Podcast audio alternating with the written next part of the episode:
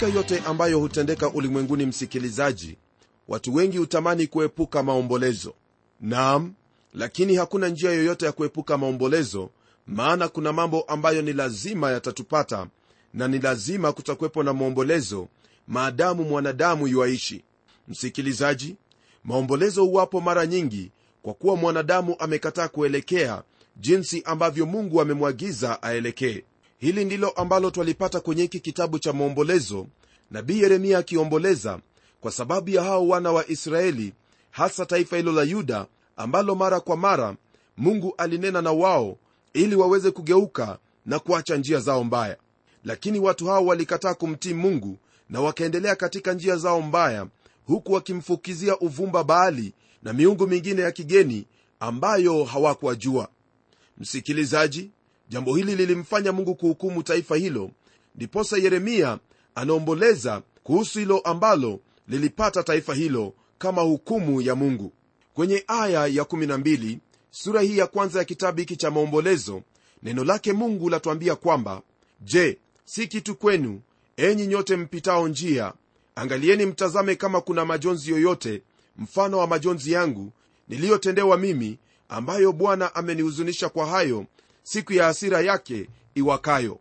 Ndugu msikilizaji mara nyingi watu hawapendi kunena habari za hukumu ya mungu au hasira yake mungu iwakayo siku hizi za leo. Nam unaposikia ujumbe wa watu wengi wao huhubiri lakini hawaneni habari za hasira yake mungu au hukumu yake mungu juu ya dhambi. Udhuru ambao watu hawa huwa nao ni kwamba kwa ajili ya kuhubiri jinsi hiyo ni kwamba wao wanajaribu kufikia mwanadamu na injili ya kristo.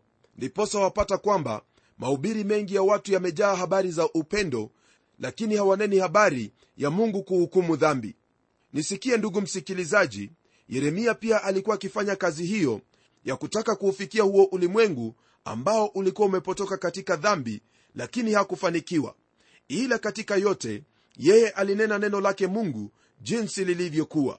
Mungu alihukumu yuda kwa sababu ya dhambi zake na pia leo hii ataendelea kuhukumu dhambi za watu wake. Kwa hivyo jambo ambalo wafaa kufahamu ni kwamba mungu atakuhukumu wewe iwapo utaendelea katika ukaidi wa moyo wako na kuendelea kutenda dhambi katika maisha yako. Huyo mungu aliyehukumu yuda huyo ndiye mungu ambaye atakuhukumu wewe pia. Kisha tunapogeukia aya ya 18 ndugu msikilizaji aya ambayo pia ni ya msingi kwenye kitabu hiki neno la bwana latuambia hivi bwana ndiye mwenye haki maana nimeiasi amri yake. Sikieni na wasihi enyi watu wote mkayatazame majonzi yangu. Wasichana wangu na wavulana wangu wamechukuliwa mateka. Ndugu msikilizaji maandiko haya yatuonyesha jinsi ambavyo moyo wake yeremia ulivyokuwa. Yeye alikuwa amesimama mahali pale kwenye mavumbi ya mji huo ambao ulikuwa umeharibiwa akiomboleza kwenye kipindi kilichopita tuliona sababu ambayo ilimfanya mungu auharibu ule mji. Ule mji uliharibiwa kwa sababu ulikuwa umetenda dhambi sana. Kwenye aya hii twapata sababu nyingine ambayo ilimfanya mungu auharibu ule mji. Sababu hiyo ni kwamba mungu ni mwenye haki. Naam mungu alifanya hivyo kwa kuwa alikuwa na haki ya kufanya kile ambacho alikifanya. Ni vigumu kuelewa ndugu msikilizaji kwamba mungu aliuhukumu huo mji kwa sababu ya dhambi ambazo walikuwa wametenda naam ila kwenye kile kitabu cha yeremia neno la bwana latuambia waziwazi kwamba mungu alipenda yerusalemu na upendo wa milele. Ila katika haki na utakatifu wake mungu mungu hangeweza kuachilia dhambi hiyo bila kuadhibiwa. Ndiposa aliwahukumu kwa haki. Fahamu kwamba wewe pamoja nami twaishi katika ulimwengu ambao una mungu aliye hai mungu anayetupenda sisi upeo. Lakini hebu nikuambie kwamba iwapo utageuka na kumwacha mungu yani umuasi yeye atakuhukumu ijapokuwa anakupenda. Yeye ni mungu mwenye haki anayetawala ulimwengu wote. Ninauhakika kwamba kwa wakati huu ni vigumu kuelewa mambo haya yote. Lakini ni vyema ujue kwamba hilo ndilo ambalo amelisema katika neno lake. Siku yaja ambapo haya yote yatawekwa waziwazi kabisa kwamba kuzimu ipo na kwa kuwa mungu ni mungu wa upendo tena ni mungu wa haki tena ni mungu mtakatifu atauhukumu ulimwengu wote na wale wote ambao wamekuwa wakimuasi pamoja na shetani mwenyewe watakiri kwamba mungu ni mwenye haki na yote atendayo ni katika haki. Rafiki yangu huyu ni mungu mkuu tena mungu wa ajabu kabisa mungu mwema ambaye anatuita sisi tuweze kumrudia kupitia kwa mwana wake yesu kristo. Kwa hivyo ni vyema wewe usichezecheze au kumdhihaki mungu kwa njia yoyote ile bali uliamini neno lake na kutenda kulingana na neno lake. Yesu kristo aliwaambia wale mafarisayo masedukayo pamoja na viongozi wa kidini wa siku zake kwamba ole wao kwa kuwa wao ni wanafiki. Rafiki yangu iwapo ukristo wako au iwapo imani yako haigusi moyo wako au maisha yako pale nyumbani au katika biashara yako au katika hali yako ya kawaida ndugu yangu basi wewe ni mnafiki. Mimi sijasema hivyo lakini mungu mwenyewe amesema hivyo ndugu yangu. Yeye ndiye ambaye aliomboleza juu yetu sisi. Macho yangu ni makavu ndugu msikilizaji lakini macho yake yamejawa machozi juu yako na juu yangu leo hii. Rafiki yangu usimpe mungu mgongo wako kwa kuwa yeye anakupenda upeo. Usifanye hivyo kwa kuwa mwisho wa wale wote ambao hufanya hivyo wao huishia jehanamu huishia chini ya hukumu yake mungu. Mungu amesema kwamba lolote alitendalo ni haki kwa kuwa yeye ni mungu mwenye haki. Hawezi kufunga macho yake wakati ambapo watu wanatenda maovu. Miongoni mwa watoto wake ambao hawamtii mungu ni lazima atawaadhibu ijapokuwa kwa kufanya hivyo moyo wake pia utaumia. Yeremia anatufunulia moyo wake mungu kwetu sisi hatuwezi tukaelewa jambo hili msikilizaji lakini ni vyema tuweze kuamini na kujua kwamba lolote ambalo mungu hufanya yeye hufanya hilo kwa haki.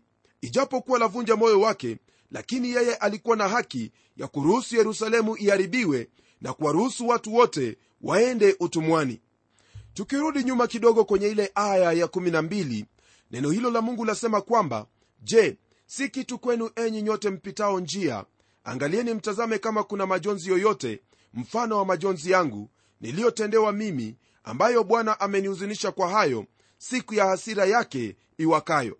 Yeremia alikuwa na moyo ambao ulikuwa unaugua kabisa kwa sababu ya hayo ambayo yalikuwa yameupata huo mji.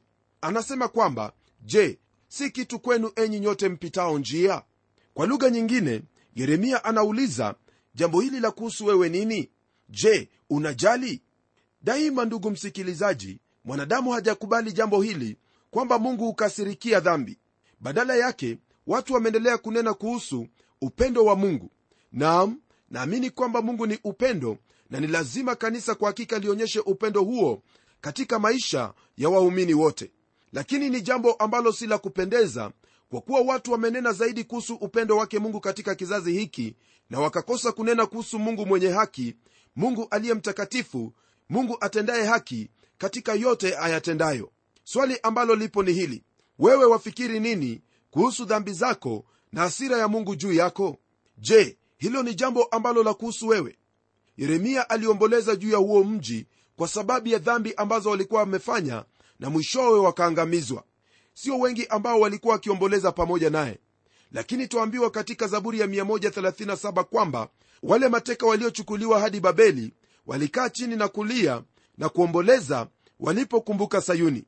Walilia ili walipiziwe kisasi nao walikuwa na haki ya kufanya hivyo. Lakini je kulikuwepo na toba ndani ya mioyo yao? Au ni toba ya kama mwizi ambaye anatubu kwa sababu amepatikana lakini sio kwa sababu ya wivi wake? Watu waliokuwa wamepelekwa utumwani kule babeli walilia waliomboleza. Lakini yeremia ambaye hakwenda utumwani yeye alilia juu ya magofu ya mji huo ambao ulikuwa umeharibiwa. Alikuwa huru lakini ndani ya moyo wake aliguswa na yale ambayo yalikuwa yameupata mji wake pamoja na watu wake. Nina shida ndugu msikilizaji hasa kuhusu mahubiri ambayo yanahubiriwa siku hii ya leo. Naam ni vyema watu waendelee kuhubiriwa habari ya kufanikiwa na kuendelea kusitawi katika maisha haya. Lakini jambo ambalo naamini kwamba ni la umuhimu sana ni vyema wale wanaokaa kusikia neno waweze kufahamu kwamba mungu ni mungu mwenye haki mungu atendaye haki na kwamba ataadhibu dhambi. Je ndugu msikilizaji wafikiria nini kuhusu mambo haya ambayo ni yenye umuhimu sana?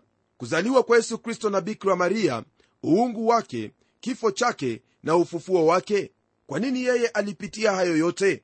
Kwa nini pale msalabani alipokuwa ameangikwa alilia na kusema kwamba mungu wangu mungu wangu mbona umeniacha jibu la swali hilo ni kwamba kristo alikufa pale msalabani ili wewe na mimi tuweze kuokolewa watu ambao tulikuwa wenye dhambi tuliokuwa tukielekea jehanamu. Hebu tazama ule msalaba wa yesu kristo. Je msalaba huo hauna maana yoyote kwako wewe? Haikumpasa yeye kufa wala kuteswa jinsi alivyoteswa maana hakuna yeyote ulimwenguni ambaye ameteswa jinsi ambavyo huyu aliteseka. Mungu alimwacha lakini mungu ameahidi kwamba hata kuacha wewe maadamu unaishi. Alimwacha yesu kristo ili kwamba asikuache wewe. Hebu nikuulize ndugu msikilizaji je hiyo si kitu kwako? Hebu nisikie ndugu msikilizaji. Kristo alikufa pale msalabani ili akuokoe wewe usiende jehanamu bali upatanishwe na mungu ndiposa yale mengine yote yaweze kufuata. Msikilizaji roho mtakatifu alitumwa hapa ulimwenguni ili aweze kumtambulisha kristo kama bwana na mwokozi na pia alikuja ulimwenguni ili kuhukumu dhambi. Je alikuja kuhukumu dhambi ya aina gani? Alikuja kuwahukumu wale wauaji wezi na wengineo?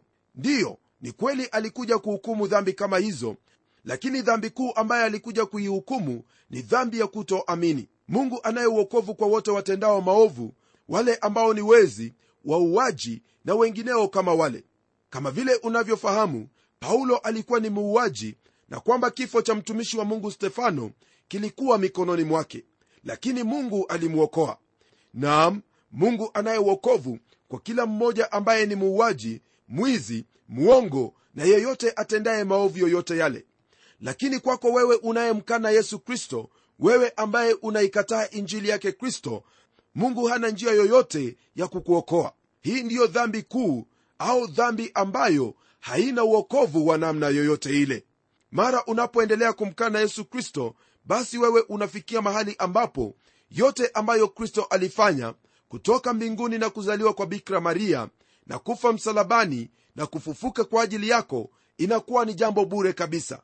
Na jambo linapokuwa bure kabisa kwako basi hautalionea maana yoyote.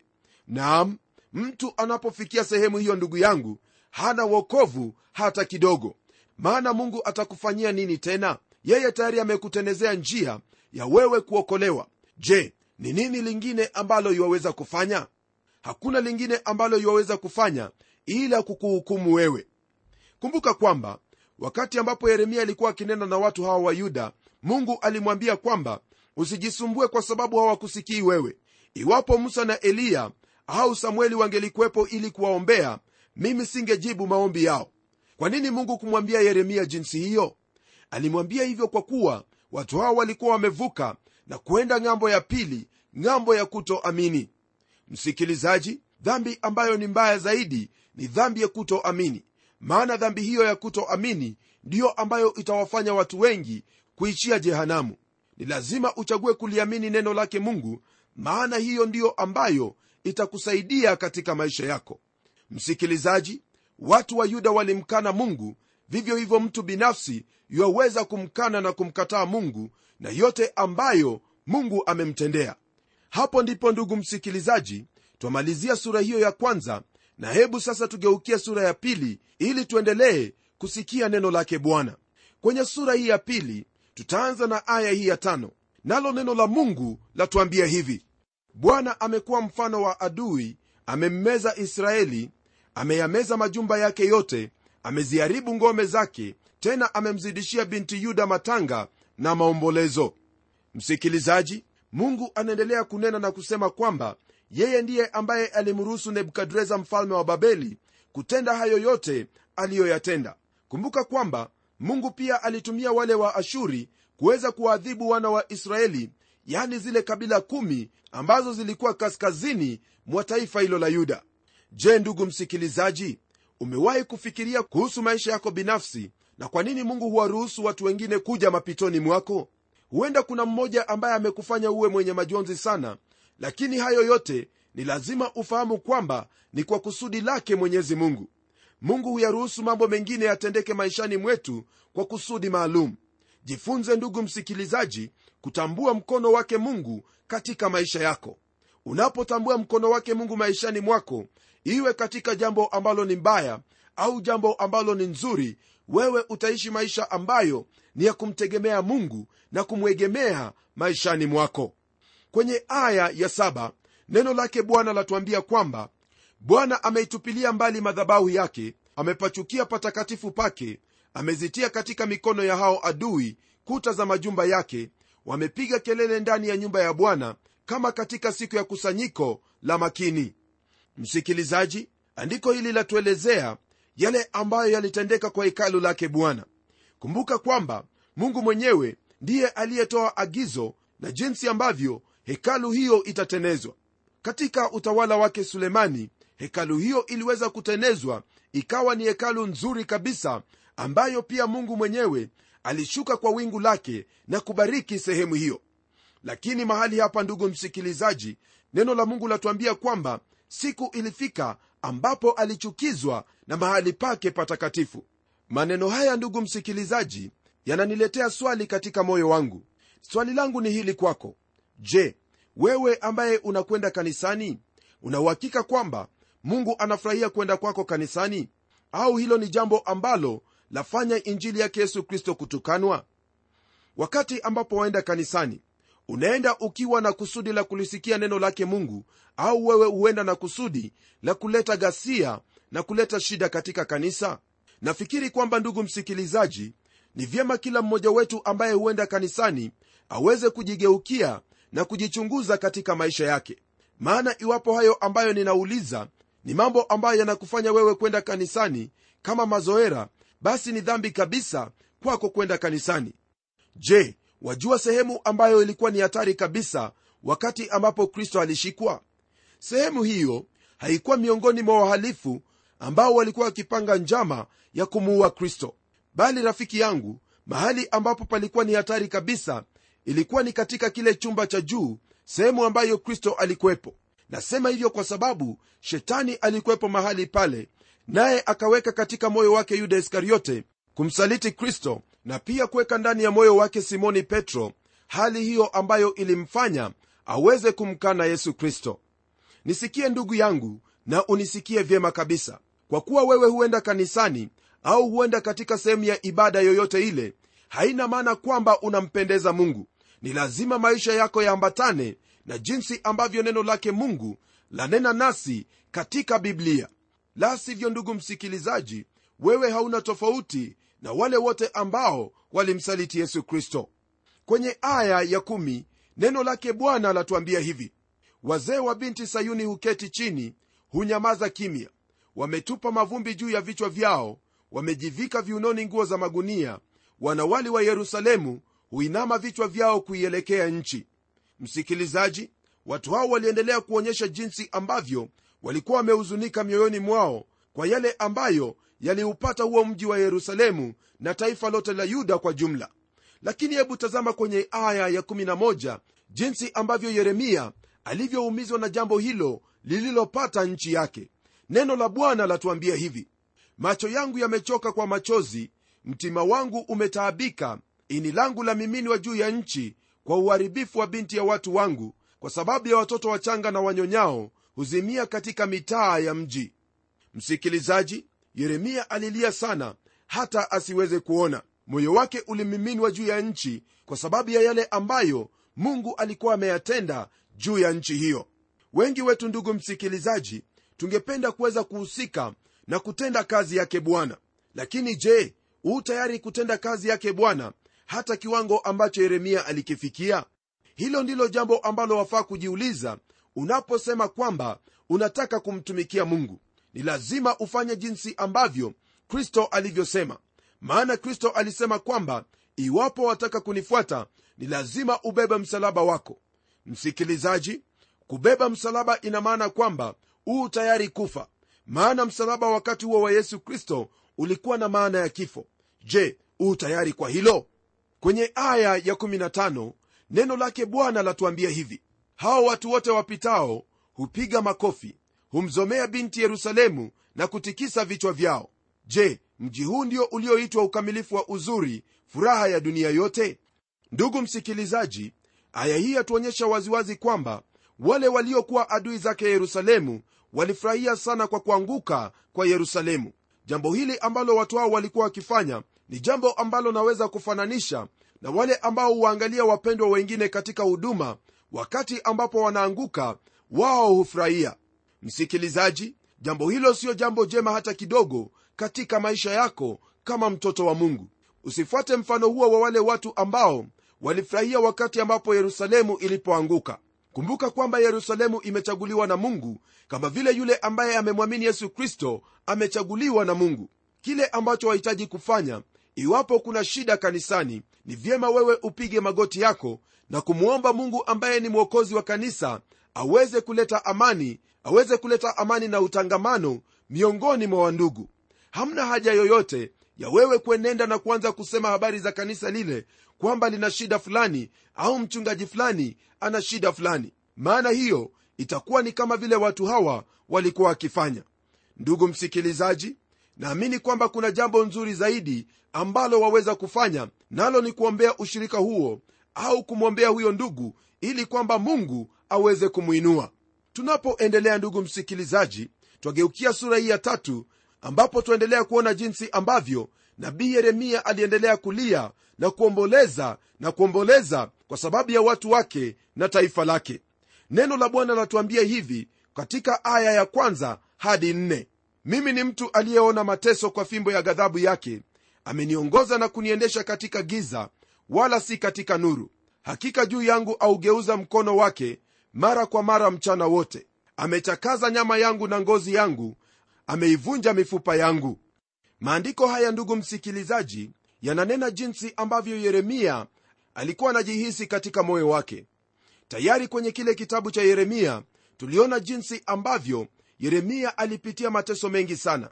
Hata hivyo jambo ambalo lilikuwa limemhuzunisha sana na hata kuweza kuharibu afya yake haikuwa kwa sababu ya kuharibiwa kwa mji ule bali ilikuwa kile ambacho kimeipata taifa lake. Yeye hakukimbia na kusema kwamba niliwaambia kwamba hili ndilo jambo ambalo litawapata. Lakini moyo wake ulikuwa umevunjika kabisa kutokana na maafa hayo ambayo mungu aliyatuma juu ya taifa hili kwa sababu ya maovu waliyoyatenda. Hali hiyo ya yeremia ndugu msikilizaji ndiyo ambayo yaonyesha jinsi ambavyo mungu alikuwa akijihisi au kujisikia ndani yake wakati ambapo alikuwa anawahukumu watu hawa. Licha ya hayo yote ndugu msikilizaji mungu aliyenenda na wale ambao walimtii kulingana na ahadi yake kwamba yeye hatawaacha wala kuwapungukia. Kwa hivyo ndugu mpendwa kile ambacho wafaa kufahamu ni kwamba iwapo wewe ni mwaminifu kwake mungu mungu atakusaidia mungu atakuwa pamoja nawe popote ambapo upo basi mungu atakuwa pamoja nawe na wala hatakupungukia. Hebu tuombe pamoja. Baba wetu uliye juu mbinguni na kushukuru kwamba wewe ni mungu mungu mwenye haki unayetenda haki katika yote.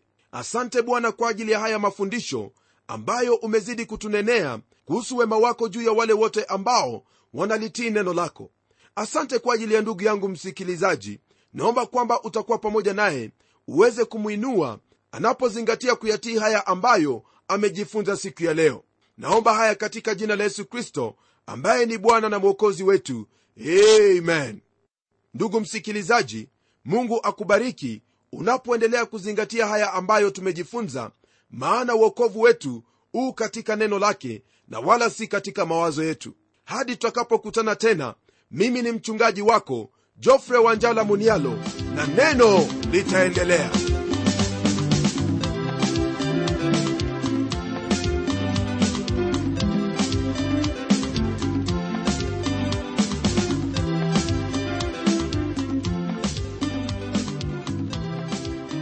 je msikilizaji wangu umebarikiwa na hilo neno la mungu? Na je msikilizaji wangu ungependa kuinunua kanda ya hiki kipindi cha neno ambacho umekisikiza leo? Tafadhali niandikie barua ukitumia anwani ifuatayo. Andika kwa mtayarishi kipindi cha neno transworld radio. Sanduku la posta ni 21514 nairobi kenya. Na hadi wakati mwingine ndimi mtayarishi wa kipindi hiki pamela omodo ambaye ninakuaga nikikutakia baraka tele tele. Neno litaendelea